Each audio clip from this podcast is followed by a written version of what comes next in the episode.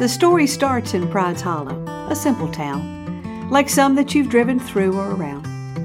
Too small to be known, too big to be quaint, where the current decor is peeling paint. A place quite out of reach that time almost forgot, doing the best they can with what they've got. It's quite safe to say that the story began with the death of a despised old man, whose wealth so vast it was only surpassed by the number of people happy to see him pass. So you can imagine their shock when they found he left most of his riches to every person in town. On one condition, it was clearly expressed that each person fulfill his dying request. A strange demand, an awkward test, the words of a man delirious at best. But there it was, as plain as day, the game that he required you to play. The instructions were clear, yet incredibly vague. It simply said, What would you do if you were brave?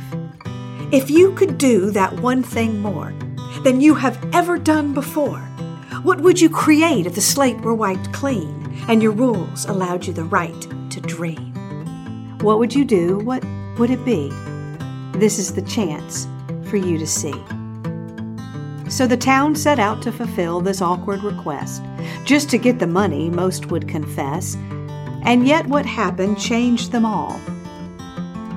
One at a time, in ways both big and small.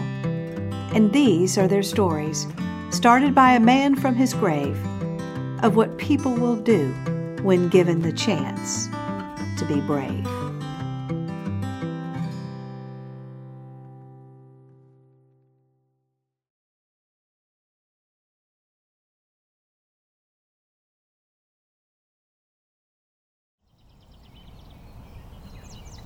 Sometimes bravery isn't about doing something big, but actually doing something small.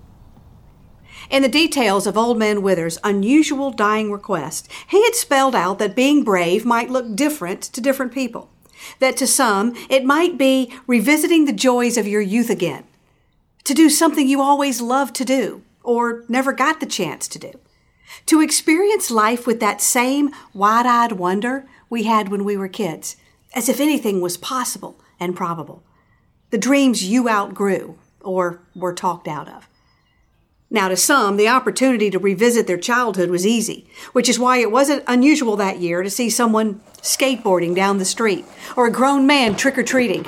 Revisiting childhood became to many a delicious invitation, but not to Ed Jenkins. Ed Jenkins was a no frills man. He lived by a checklist of things that made sense and made money. Ed believed that your worth was determined by how much money you have in the bank where you live, what you drive, who you know, and how many hours you can work in a week. Ed had worked hard his whole life, and he was proud of what he had accomplished for his five children and wife. Ed was a provider, which, like anything, in moderation can be a good thing. But Ed had left moderation a long time ago. So when the conversation of the challenge came up again at the dinner table, while all five of his children and his wife were giving him that look that said, Can we, Dad? Can we? He erupted. Do something brave, he barked.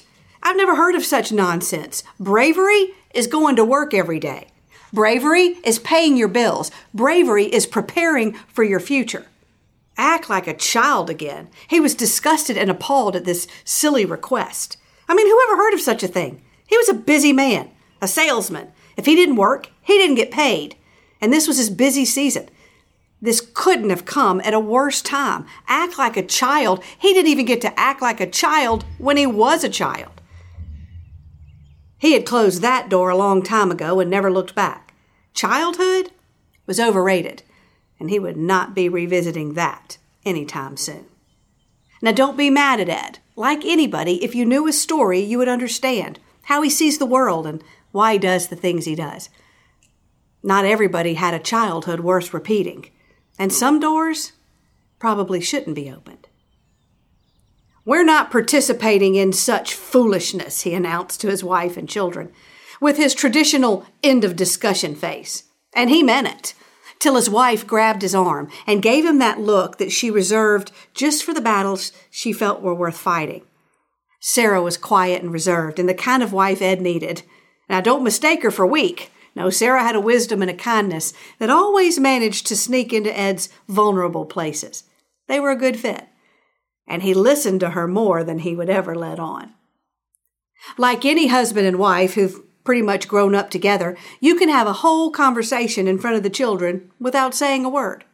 One simple, warm hand placed over Ed's hand, a sweet smile, and an expression that said, I don't often ask you for much, but this, do it for me was all that it took. Well, what do you suggest we do? He asked angrily to his wife and children who sat there quietly staring down at their plates. Finally, the youngest one, Seth, looked up in courageous defiance and announced, I want to jump in the leaves. You never let us jump in the leaves. If you knew this family, you would see that Seth is the spitting image of his father. And that expression on his face, well, for Ed, was like looking in a mirror.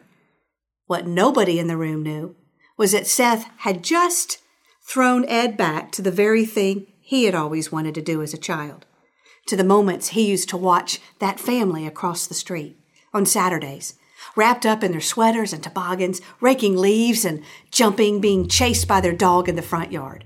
A big white dog with a red collar. I know, big deal. So a family's raking leaves on a Saturday. We did that growing up, and me and my sister complained about it the whole time. I don't exactly look back to that in fondness. But I guess it depends on where you sit, like a kid looking in from a different house. The entire family held their breath at Seth's request, out of excitement and, well, a little shock, and even the idea of seeing their dad jump in a pile of leaves.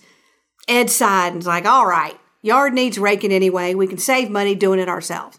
We'll have a meeting after dinner and plan it all out. Good thing it's a holiday weekend, can't make client calls anyway. Sarah smiled at him and kissed his head as she cleared the table. I'm not sure any family goes about the feat of raking leaves with the planning Ed put into it. The necessary supplies, the raking system, how high should the pile be for maximum jumping. But even Ed couldn't suck the excitement out of the air as they bundled up and grabbed their rakes on Saturday morning. There was more than one curtain flickering on the street, as undoubtedly people were peeking out at this strange thing happening in Ed Jenkins' yard of all places. They raked all the leaves into one giant pile directly under that big tree in the corner and decided it wasn't high enough. So they started going to other houses and asking for some of their leaves. They had made the pile directly under that really big branch and placed a ladder up against it so you could climb out on the limb and jump from even higher up. Ed's idea. Which sounded like fun, even if the branch broke on Ed's turn, and he didn't even get mad. The pile of leaves they made could be seen all the way down the street, and the sound of them laughing could be heard even further. And get this Ed was laughing loudest of all. They had never heard their father really laugh like this before. It was kind of weird, with leaves stuck in his hair and getting dirt on his sweater. Watching him fall back into the leaves with his arms outstretched, just laying there staring up into the sky. That's what you could see. What you couldn't see, well, I guess you could say that the child he never got to be was born. They stayed in that yard until it got too dark to see and then sat in lawn chairs sipping hot chocolate. That was the best day ever. A few days later, Ed came home from work with a surprise for the family. A dog, that's right, a big white one with a red collar that ate Ed's work shoes and two of his good ties and got out every time someone left open the front door and Ed had to chase him around the neighborhood. And that Ed threatened to give away at least once a week, but never went through with it. Ed Jenkins, as it would turn out, would never live long enough to enjoy his full retirement or see all of his children get married. After his funeral, they sat around telling stories about their dad, starting with their favorite, that began by pointing to that picture above the fireplace of them laying in a pile of leaves, laughing up to the sky. Everyone would agree that Ed was a good provider for his family. And thanks to Old Man Withers and a silly challenge, Ed provided something worth much more than money a memory worth keeping.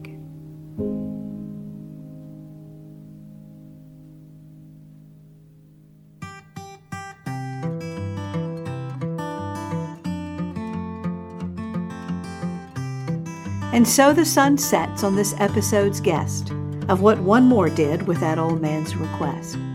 But soon I'll be back with a new tale to unfold, for there are many more stories still left to be told. For this challenge has started with no end in sight as each person closes their eyes and takes flight. But until next time, maybe you'll find the chance to close your eyes and join in the dance. Maybe this story whispered from that old man's grave will push you to find out what happens when you choose to be brave.